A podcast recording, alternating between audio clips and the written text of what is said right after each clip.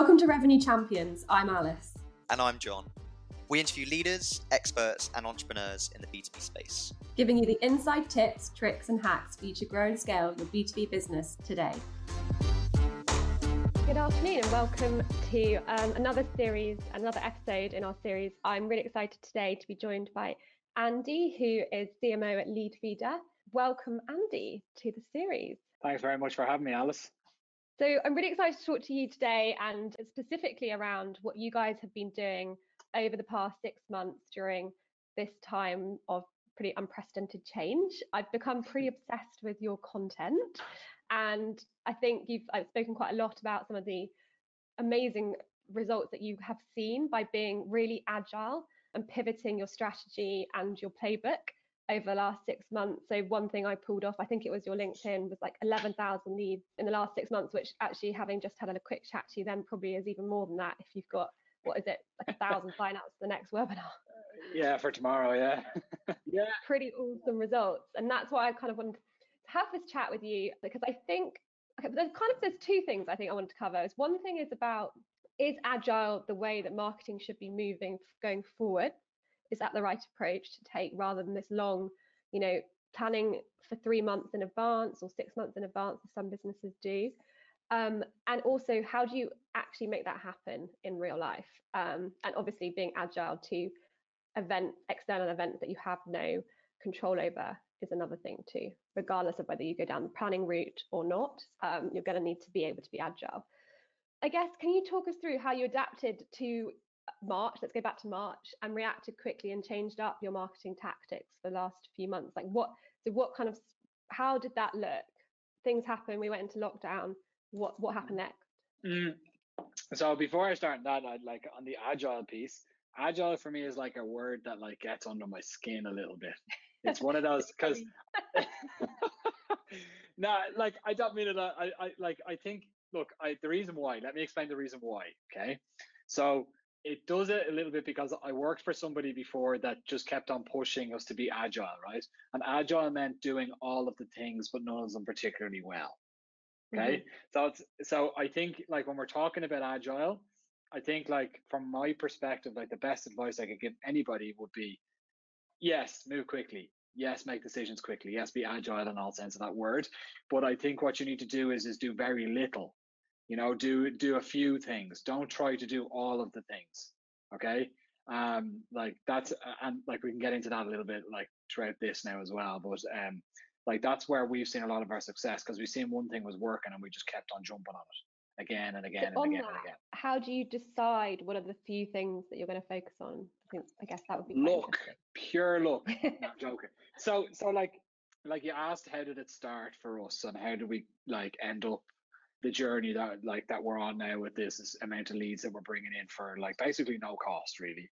So it started with us really cutting down on costs anyway towards the start of this year, just from a paid perspective. So like I was reviewing campaigns, like I started with Leadfeeder back in December, and in January I was like reviewing costs and how much we were spending versus how many customers we were bringing in from the paid channels that we were investing in, right? So a big spend on Google, for example. And I said, well, I don't think these are being that profitable. I think we're just too focused on top of funnel metrics. So too focused on signups, whereas we're not focused on are those signups actually turning into revenue, right? So we did a lot of work on that early on in the year. So it was like pulling back a little bit. Like the plan at the start of the year, my plan was to say, let's cut back on spend. Let's focus more on organic and grow the organic piece, the free piece, right? You're still paying for content. You're still paying for people to write that content. You're still paying for the staff that you have, whatever. But like, let's focus on a free content strategy to drive traffic to the site, rather than giving this sort of sugar rush of throwing money on it and making sure that it blooms that way, right? So like, that was always the long-term plan. It just got accelerated around March when things started to lock down, because as we were, same with any other business, we were thinking, okay, well, we want to make sure that we have as much runway as possible. What's probably one of the biggest costs that we have in the organization is probably marketing costs, in terms of costs that you can, you know, put a stop to almost immediately. Like from my side, I knew, okay, well, we're going to have to do something. We're going to have to just start doing things and see what works. But like, let's always focus on the content, and let's make sure that the content is strong. And let's make sure that we're focusing on content which is actually helping people during this specific time. So the whole thing started really, like, we started doing webinars. So that's how it started. But it started because I had a conversation with Alex Olley, who you know as well, Alice. Mm-hmm. Alex is a co-founder of a company called ReachDesk, and ReachDesk do direct mail, so they're a direct mail platform. And Alex had just been over in the US. He was actually in the US, and I think it was the 14th of March or something, I texted him saying, hey, you know, how are things going for ReachDesk? You know, are you seeing any changes in terms of like how the conversations are going with prospects and so on? Like, myself and Alex know each other for a while. And he wrote back saying, oh, everyone's just a bit like uncertain about what's going to happen next. And this is before everybody went into lockdown. So on the same day, though, was the day that Trump announced that he was going to close the borders into the US. So Alex was actually in New York, trying to get out of New York when he was texting me. So I think, like, in some of the webinars that I've done, I've showed that process, and I was putting some screenshots of myself and Alex and what we were actually saying that day. But he said, I'm in JFK now, I'm trying to get out of the US before they lock me in, right? Mm-hmm. So he managed to scramble back, and we agreed, okay, like, this was the Saturday, I think it was, and then we said, let's talk on the Monday, maybe we can do some content together. So we spoke together on the Monday, said, hey, you know, let's try a webinar, because we had done a webinar back in December and it had performed pretty well. We said, okay, let's do a webinar. Let's focus on how to keep on creating pipeline during this time when people are, like, you know, so uncertain, right? And we called it Remain Calm and Keep Creating Pipeline, okay? Mm-hmm. And we came up with the topic on the Monday, briefed my team to start, you know, put the landing page together and all of the different assets together. And then we worked on a deck together, myself and Alex. We pushed it out then to the world on the Tuesday, like, to get people registering for it. Within a couple of hours, we'd had, like, I don't know, 400 registrations just after the initial push. And then by the time we actually went to push that webinar, or to actually have the webinar on the Thursday, we had 750, I think it was. So it just blew up, you know?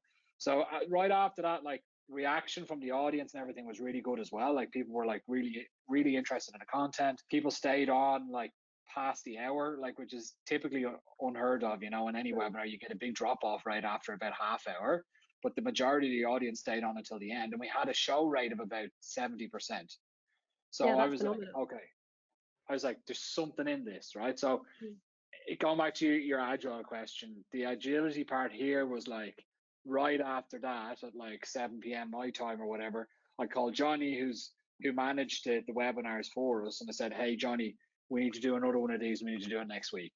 And he was like, oh, okay, well, who are we going to do it? And I was like, I don't know yet, but I'll find somebody. And he's like, okay, well, just tell me who and what the topic's going to be, and we'll get it all launched and get it out and done. So I've got, in the weeks leading up to this, Aaron Ross, who's the author of a book called Predictable Revenue and Impossible to Inevitable, quite well known in the SaaS space, but also very well known across sales teams. Like, he was the person that founded the outbound function at Salesforce. So, like, he's very, very well known. And Aaron had reached out to me in the weeks leading up to this saying, hey, I love the content that Leadfeeder are doing. Hey, how about we do something together? And I've known Aaron from doing some business with him in the past and so on. So I said, yeah, sure. Like, whenever something comes up, I'll let you know and let's talk about it. You know, something had just come up. So mm-hmm. I picked up the phone to Aaron on Friday morning and said, hey, mate, how about a webinar next week? And he said, yeah, sure, let's do it. Put in the time for the following Thursday, and, like, we launched on the Tuesday, and by the Wednesday we had, like, 1,500 registrations, and then by the time we sat down to do the webinar on the Thursday, we had 2,000 registrations. 16 exactly was the number of registrations we had, and then we got 1,000 people show for that webinar, which again was just slightly over 50%. That's amazing. So, yeah, so I guess, like, a few things, like, key things in there are, for me, so in my traditional kind of marketing training back to the Thompson Reuters days, you know, we'd be told best practice is give yourself a month for a webinar, you know, so you've got time to spread out all of your invite emails, you can utilize all your channels, so you can drive as many signups as possible.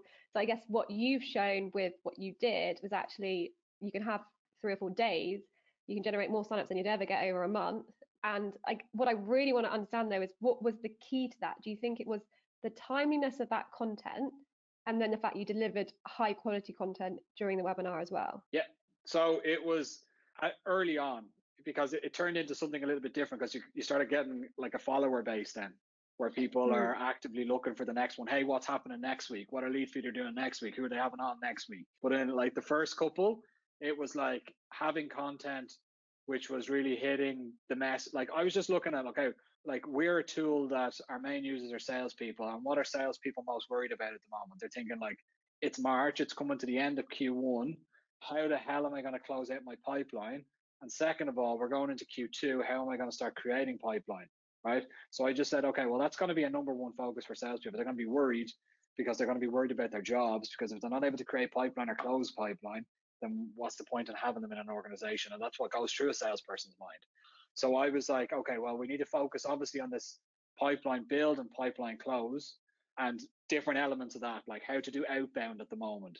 Because everybody was like, how the hell do you pick up the phone to somebody when the whole world's on lockdown? Like, can you do that? How do you do it? What type of emails can you send? So on, like this outreach piece. Like we just kept on sticking around that topic. Like it just resonated very well. And also having the speaker. So the level of speaker that we had, like it wasn't us that was like, we weren't reliant fully on our database. You're relying on somebody else's database as well, which is a big help. So whenever we did these things, we'd always really encourage, and when we still do it, we really encourage whoever we're speaking with to also ping their database, because I know that you're obviously, you're killing two birds with the one stone there. You're sending it to our database as well as somebody else's database. So it's obviously doubling up on the numbers. That's one of the key drivers. And so that, in terms of channels, that was the other question I was going to have, is where did the majority of those signups come from? Because you've already said you didn't pay. So was it your email database, also the speakers, and then social? So it was mainly email. So the top performing channel is email by a country mile, like really, really the top performing channels from email. Another channel, as you said, is social, but social in the way that it's coming from our staff internally. So with everything that was going on, the great thing about what we were doing here was it really motivated internally the staff at Leadfeeder, because I was like pushing out updates out to the team, you know, the entire Leadfeeder team, being like, hey, let's make this the best one. Let's make it better than last week. You know, let's really get behind this. And then I'd be posting constant updates saying, hey, we're after getting 1,000 registrations now. And everyone's like, okay, let's get 2,000. You know, and people started gamifying a little bit. So people were pushing it out to their networks. They were sharing it on LinkedIn a number of times. Like everybody was getting behind it, which typically people would sort of ignore things like that. You get a couple people share, a couple of salespeople share, but then a lot of people would just be like, oh, whatever, that's a marketing thing, I'm not too interested. But the fact that I was getting more people involved and the team were getting more people involved, it helped drive up those numbers. So not really from pushing it via like Leadfeeder social, like won't get much from that, but actually getting it from people, that staff within Leadfeeder to share it, that made a big difference. And then when we started going out with some of the bigger names, so like, for example, KD Dorsey or Dan Disney and those types, they were pushing it out to their networks on LinkedIn, and they were getting, you know, they were getting high numbers in from social that way, but only because the guys have a massive following. I was just going to say as well, so has that continued, that enthusiasm internally from the staff? And I think that's quite an interesting point, because I don't think a lot of us as marketing necessarily use our internal comms as a channel in itself always, and it can be quite a quick, easy win. Yeah. So as with anything, like the fire always burns like brightest at the start, you know, and people then started to get used to it a little bit, and they got a little bit spoiled, I think, you know, that's the thing. So, but yes, there's still people that are like, I shared one because we have this one tomorrow, which has got 1,000 signups now. And like the team did get behind it, but not the same as it was back at the start. It does fizzle out a little bit, but there is still some excitement around it, that's for sure. Yeah, okay, great, amazing. And one question I have as well on this was, so how did your team react? So when you started saying, I mean, I don't know how you were working before, but you know, Johnny in that scenario where he's, you know, you're calling him up and you're saying, right, we're going to go live with the webinar on Tuesday. Like, how do you get your team's mentality to change and operate in a different way? Like, was that difficult? Was like, did you have to put any kind of process in place, or has it continued like now? Or do you have like a plan that you're following for the next few months? Or are you still kind of not being agile, but being, I guess, whatever the word you prefer to use? Agile. Agile's fine. We'll go with agile. We'll go with agile. It's fine.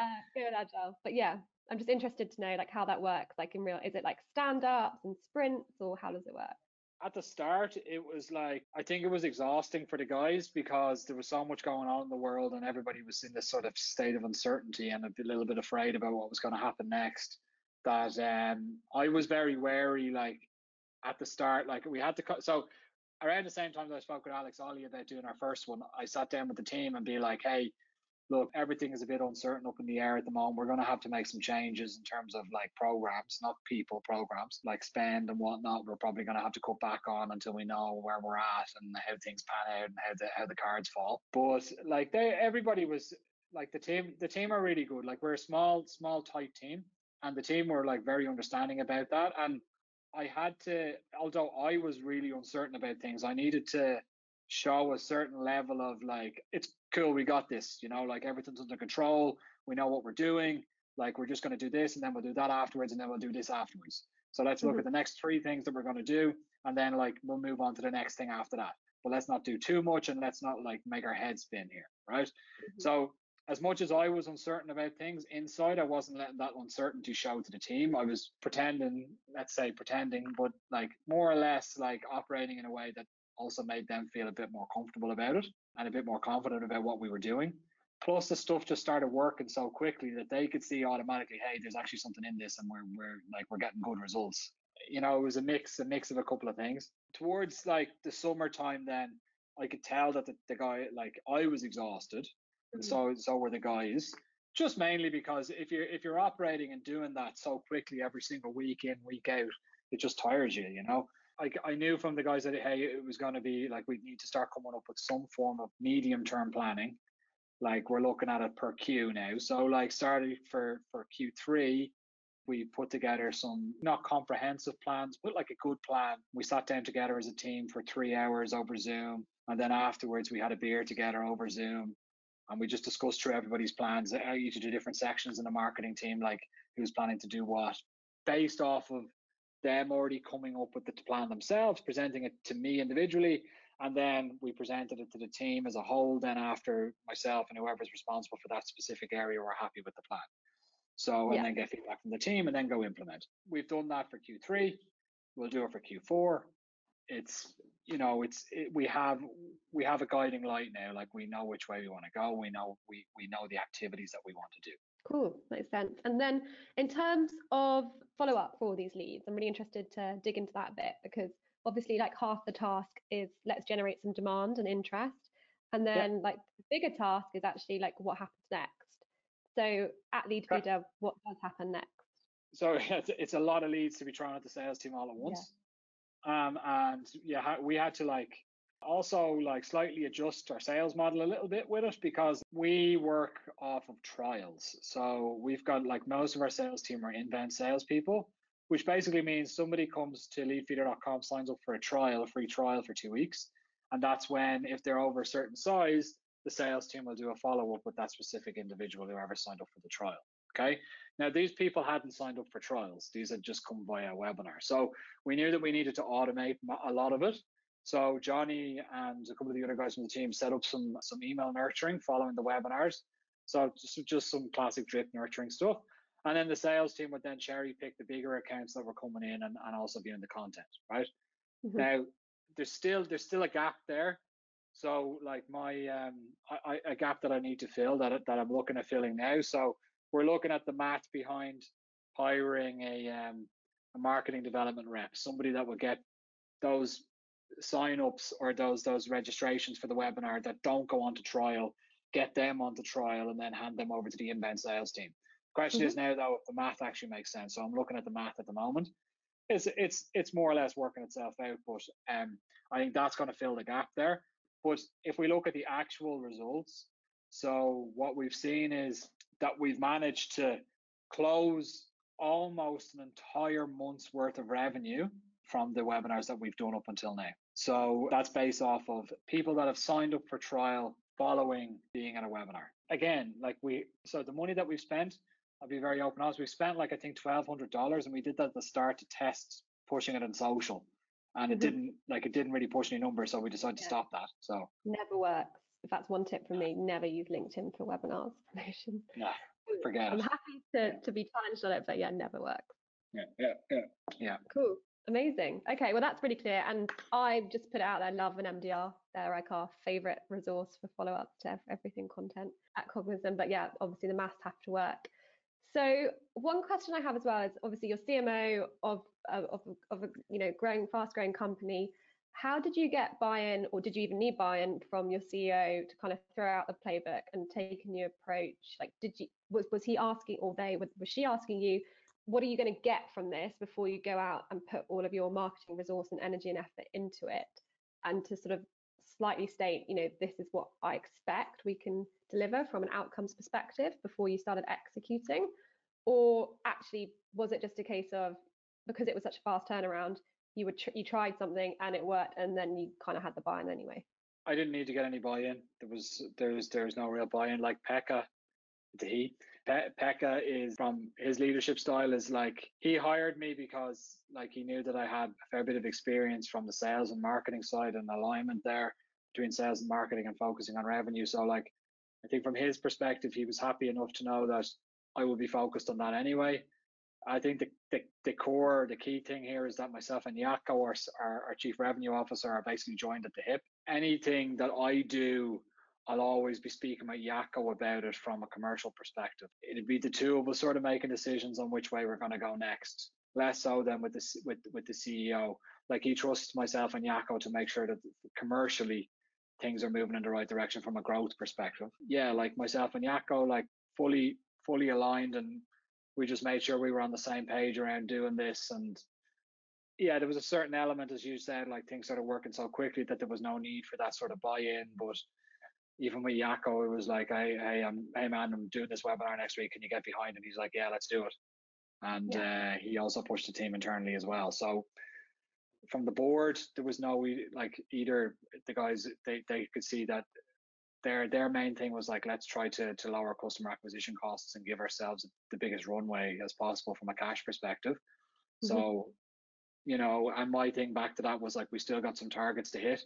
So I'm just going to do everything in my power to try to hit those. And they're like, okay, work away. Like, you know, yeah. If you find something's working, go for it. Yeah, it makes sense. And I think, so there's a couple of things there, which is the fact that you and your CRO are very aligned. And I know you talk about this a lot on LinkedIn.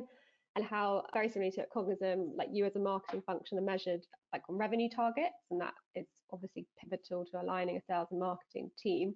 One thing on this though I'd love to like dive a bit deeper into is, how's that funnel down through your team, and what you measure your team on are like to drive the right behaviors and ultimately deliver that revenue number? How do you set, or do you set sort of KPIs and key targets for the team? So first and foremost, I'll always start with the revenue. So like, my key message to the team is like, if the revenue is working, then we're working. Because a lot of our revenue, like 60 or 70% of our revenue comes from inbound. Whereas, you know, like, so like that's all marketing related stuff. And then there's a certain amount of the team that are also involved in lowering churn as well, right? So like, I'll always start the conversation with like, okay, look, always have the core focus of revenue. If something's not working in the revenue, then we need to dig deeper. Where do we dig deeper into? For example, product marketing, one of the core KPIs there would be, for example, keeping our customer churn down. So what are we doing within the product in order to get people to use the product more, which we know lowers churn, right? Mm-hmm. Then, for example, anybody that's in the growth function. So Johnny, as I mentioned, who's from a webinar perspective, then Dara, who's also managing growth. So Johnny's demand gen, Dara's growth. Both of those guys would be looking at something which we call sales qualified leads, so SQLs. And the SQLs is basically like, it's just a qualification criteria which shows that our signups that we're bringing in are hitting a certain threshold and will deliver X amount of revenue. So we've created a sales forecast model which basically tells us exact how many SQLs we need to be bringing in per week in order to hit our revenue targets based on conversion rates plus our average sales cycle. So we've done the math, like very, very deep math in that. So from a sales qualified lead perspective, that's where I'd be pushing the guys. Now, it's also like, the good thing is that the guys now understand the numbers so well that they're like, okay, I know like we need to hit a certain amount of SQLs, which we forecasted, but if we dip below that, that's going to be okay because our conversion rates are going up and our average revenue per account is also going up, meaning that we don't need to bring in as many SQLs. So the guys are like digging into these little details as well and being like, okay, how can I maybe get more accounts in that are gonna increase our ARPAs so that I don't need to bring in as much at the top of the funnel? So that's the way that I've gotten the guys thinking now. How have you done that? Well, I'm interested. Yeah. How did you get them to think that way? Were they already interested? So like, I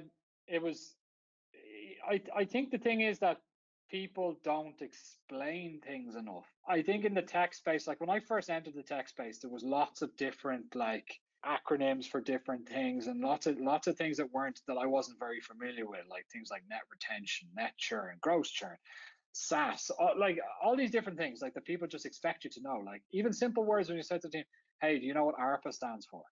You know, like a lot of people don't, right? Even though they say, oh yeah, I get it. So it was really just spending the time with the guys and just walking them through like what each of these different figures mean, right? And how we could potentially influence those specific figures. And then just saying, hey, look, if you influence this, it's going to make your life a hell of a lot easier at the top of the funnel or down the bottom of the funnel. You know, like if you influence like how to increase, like let's say we do three things to help increase tracker adoption, for example. People need to install a tracking script onto their website in order to use Leadfeeder. And if you don't have the tracking script, you can't be a sales qualified lead. Okay. So like it was things like, okay, guys, like in order to reach your targets, let's just look at things like, for example, like a project that we have running is increasing this tracker adoption. So how do we get more people to install it? Right. And then digging deeper into the data, being like, okay, do certain types of users install it more than others? Like we know, for example, that our main users in sales, however, the normal person that would install the tracker would be marketing. So how do we do something about that? So like it's really deep diving and understanding all these little bits. But like, again, it was about explaining that funnel mentality or those little percentage changes having a big like impact down the bottom of the funnel. But it always starts with the revenue, because beforehand, they weren't looking at revenue. They were disconnected from that sort of thing. So, okay, signups. We brought in leads. Now it's up to sales and we're done, you know? And I think the conversation should always start with that revenue piece. And that's, if you base all of the targets off of that, and that's, if that's not working, then there's trouble. Then they have no choice but to understand all the other metrics within there to get there. Yeah, no, I think that's a really good point. I think that's actually really interesting, made me think about that visibility into the things that you're probably, details you're in every day. So in your head, you like that's obvious, but it's not obvious. And kind of giving them a view of all of that and how it's worked out, and actually the model, showing them the model, talking them through the model. I think that's really interesting. And so in terms, well, we're just talking about your team, but I'm always interested to understand how other marketing leaders structure their team, and then how they look to scale it as well. So could you explain like how your team's structured and how you scale teams? My team is currently, so I have somebody that looks after growth, that's looking for new channels for growth.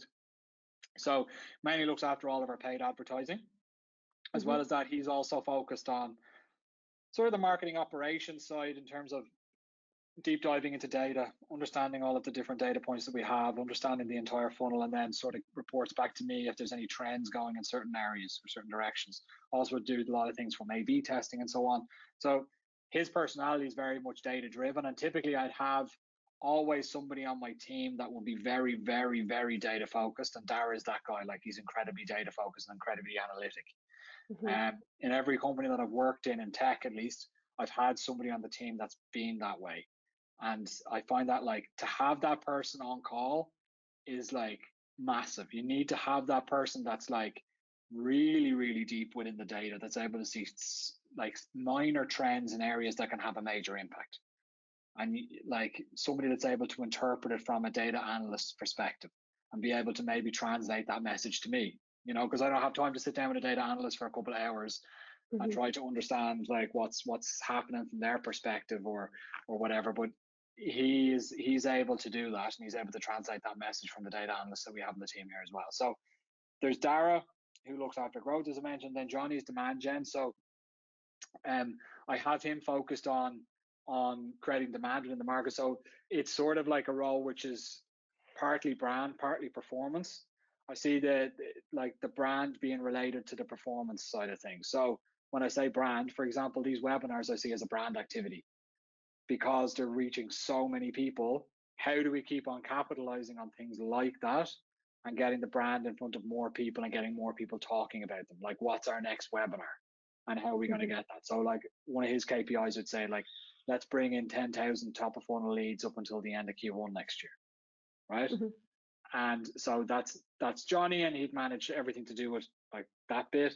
David is product marketing, so I have somebody that's ingrained in the product org.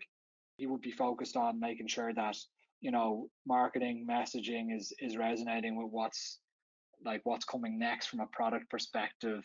Like typically what you see is, and I don't know if you have this in Cognizant, but I've come across this, that the product org, what they want from a message perspective tends to be quite different from what the guys in the marketing team want as a message and how they present the product. And the closer you can get together on that, the better. And I always feel that there needs to be that one person in between that's sort of like more so sitting in the product org than on the marketing org. Mm-hmm. But like everybody in the product org knows, oh, this guy is the marketer. And with that person, they're able to relay messages back and forth, you know. So there's product marketing, then I've got content. So content, as I said, like is a big, it's one of the core strategies that I was trying to implement. So Anna is our head of content. She works together with a number of external contractors that we've been working with for a while in terms of writing our content. Like we release quite a lot of content, as you mentioned before, blog posts and ebooks and different bits and pieces. But like our content engine is very strong, and we've managed to, like in the space of a year, like triple our traffic. It's a mix of technical SEO as well as, you know, mm-hmm. content SEO. The content side is another area that I want, like I've just started to invest more in now as well. So like if I'm looking to scale somewhere, it'd be the content side. Then I have website. So I have somebody that manages the website. I see website as like a constant project. It's not something like, hey, we've redone our website, let's close it now and we're done. I think it's something that needs constant management, constant updating. Somebody that's enabling A/B tests to happen on the site and so on. Dominic manages our website, and then we have Natalia, who's a developer who reports into marketing as well, and she looks after everything on the site. And that's it in the marketing team. So the marketing team is like 7 people, including me. And I call, like, so my previous roles, like previous companies, like the marketing team, my previous role was, we had SDRs under us as well. So there was 50 people on the marketing team, which is almost too big. You know, we scaled too quickly. Where we're at now, if you want to ask me the question in terms of like right now with the world around us and how things are moving and so on, like how would I scale the team? I'd be putting a bit more resource into the content side of things. I'd probably be getting like that follow-up function for lead gen, as I mentioned before, that marketing development rep.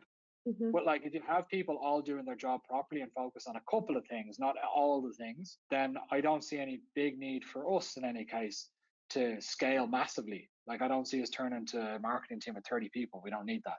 I think like probably 10 people is probably the max that we would need. Yeah, makes sense. Cool. That's really interesting. And do you think in terms of how you know you need someone else in a role, what's your sort of, I guess, what's your signal for that? Is it the fact that what is working so well and you know there's room to double down, so like the content piece, or I don't know, is it a capacity piece? How are you kind of measuring when you need to add a head? It's a capacity piece, and then I'd look at, so if the ball is dropping, like on certain projects, if we can't do certain things, let's like, for example, an example would be with Anna, the head of content. She's been so busy driving the traffic up really incredibly well that things, for example, fall off her plate, which would be things like case studies, for example. Mm-hmm. Yeah. So I'm like, okay, we need to fill that gap. How do we do that? Well, we probably need to hire somebody. Then I need to go into the process. Like we do the math on everything here as well. Like we're looking at, if we hire somebody, is that going to throw our efficiency ratios off?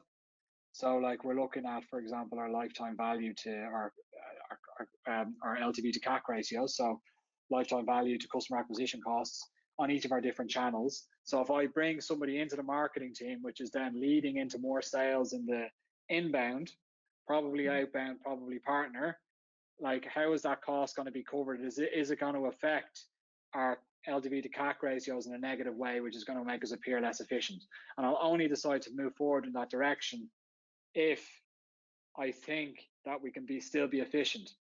Now, I'll also, if I see that the team is struggling with something, I take some stuff on myself to do as well. Like if I like, for example, customer videos.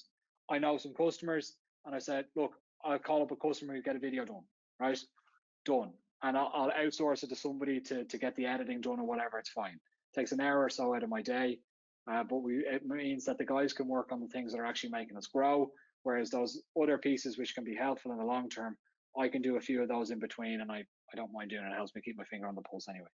Yeah, I think that's a really, really good point. And it's something I actually recently had a catch up with my CEO, and I was saying to him, oh, I don't know what the balance is between like operational and strategic. And I'm very operational, but I actually think it's important to be really operational. Obviously, you need to have that time and capacity to do the strategy stuff as well. It's hard to lead if you don't do it yourself too, I think. So I think that's a good point. I agree. People see through it if you don't do it. They don't, especially if you're new on a team. If you're new on a team, you need to sort of prove yourself a little bit as well when you're leading a team. And the best way to lead the team is lead from the front. Show them that you can do it. Yeah, completely agree. And then one thing that I'm conscious of time, but the thing I really want to cover before we finish up is about sales and marketing alignment, because I know that's something you talk about a lot on LinkedIn and in a lot of your content. I read one of your posts, which was this sort of transcript that you had between a salesperson and a marketer. And you said, this is a major cause of sales and marketing misalignment. So the salesperson goes, the leads I'm getting from marketing suck. Marketer says, all of them. Salesperson says, no, not all of them. And marketer says, percentage. Salesperson says, probably about 40 to 50%. Marketer says, fantastic, let's celebrate. And the salesperson says, what? Marketer says, we expect about 60% mickey.mouse@donaldduck.com and 40% quality. And then you were saying that that exact conversation is what has worked wonders for you in aligning sales and marketing teams. I thought it's really interesting and maybe something you could talk to a little bit more. Yeah, sure. So ever since I started in tech or in demand gen or lead gen, so like my background is like working in other tech companies that been focused on demand gen. So when I was with Amarsys, I was like lead generation, demand generation, managed that for a global team. And then coming to Exponia, then after that was running the entire marketing there, but also with a core focus on demand gen or lead gen. One of the core things is like whenever I've joined a team, it's always been like this, like sales have always said, like if you guys says, hey, what's the number one problem that you have with marketing? It's always, I don't get any leads. Or as you said, like, oh, the leads suck, you know, like it's always, oh, the leads are shit, you know, like, like it's a constant argument, right? And the problem is that, yeah, a lot of them are. But us as human beings, right, we only focus typically on the negative, okay? So we're only focused on those crappy leads that we're bringing in. Of course, we're only focused on those because, like, I still need to sift through them as a salesperson. So I've probably got a lot of leads onto my plate and marketing are chasing me, telling me to qualify them. And I'm like, these are all shit, right? Whereas actually, as you said, like probably like 60% of them aren't great. 40% of them can be very good. But it's about, for me, it's always been about teaching that to salespeople, because salespeople don't know these things. So I know the benchmarks, and I learned the benchmarks from somebody that I used to work for. He showed me through all the benchmarks, like based on his experience, and like I had to learn it. So, and that was me as a marketer having to learn it. So why would a salesperson that's never been in a marketing role know what the benchmarks are for marketing leads? Like, why would they, like, how would they know that? Okay. Now, one of those things is like, is constant communication with the sales org. Like, so how I've overcome that in the past would be like, go and present to the entire sales org. Be like, hey guys, here's what lead gen is about. Like I even had a slide when I took over the SDR team at Exponia. I went in and I said, hands up if anybody knows what lead gen is or what demand gen is, or if you know the difference between both of those two things. Nobody had a clue. Does anybody know what inbound marketing is? And nobody had a clue. Like, so I had to start with this, like, marketing 101, right? This is what marketing is, and this is how we market. And this is, you know, these are the different areas in which we can get people to convert. Do you know what average conversion rates are on a website? People are like, oh, no, not really. What does that even mean? Well, first of all, let's start with, like, what does convert mean? And people probably didn't even know the answer to that, you know? So it would be starting off with really, like, marketing for dummies, right? Because you should, like, the core thing that I've always come across is never assume that somebody knows what you're talking about, because everybody pretends that they know what you're talking about. But like I myself run on that logic as well, where I say I'd rather ask the question than be in a state now where I come off this and I have got something that I need to do and I don't fully understand it. So if I don't understand, like somebody said, hey, get the conversion rate up to 2%, I'm like, what is the conversion rate? Like, if I didn't know what conversion rate meant, I'd be in a very bad space. And there was a time in my career when I didn't know what that meant. Conversion rate could mean anything to me. So I found myself having to ask those questions.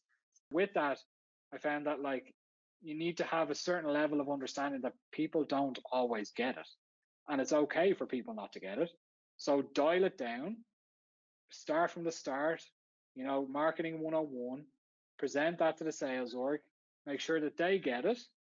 And part of that is also helping them understand the things like the benchmarks, you know. And once you get them to understand that bit, they're like, oh, all right, okay. Because it also shows to them as well that you're on their page as well, like that you're aiming to get that percentage higher from them. Like that's always something that I've always made clear. And then they see, actually, our marketing efforts are really good because we're bringing in like 50% of junk and 50% stuff that's getting accepted. That means our marketing efforts are doing really well. It's just about changing that in their head. No, it's really interesting. I think that whole thing of don't assume knowledge is really important, and probably something actually I think I'm thinking about it right now. I'm probably guilty of a lot too. So I think, yeah, even just doing that would be massive for a lot of people, and highlighting what real statistics, like what to expect from a statistical perspective. Amazing. Well, I'm conscious of the time and don't want to keep you too much longer on a Wednesday night, but thank you so much for having this conversation with me and digging into what you guys have been doing over the last 6 months. I mean, it is phenomenal. Anyone who wants to learn more about marketing or outbound, the content that Leadfeeder are putting out consistently is just, it is amazing. So go over and check it out, sign up to the webinar that's happening tomorrow, tick them over that 1,000 mark. There are still, it's one more episode of this series to come, which is, I'll be interviewing the head of marketing at Turtle, Carla. We're going to be talking about why you should stop gating content, it doesn't work. And that's kind of a bit of a theme that's been running throughout the series. So if you're interested to learn more, then yeah, tune into that one and check out the full series as well. If you head over to our LinkedIn, it's all available there. So thanks very much, Andy. And yeah, look forward to speaking to you soon. Thanks, Alice. Take it easy. Bye.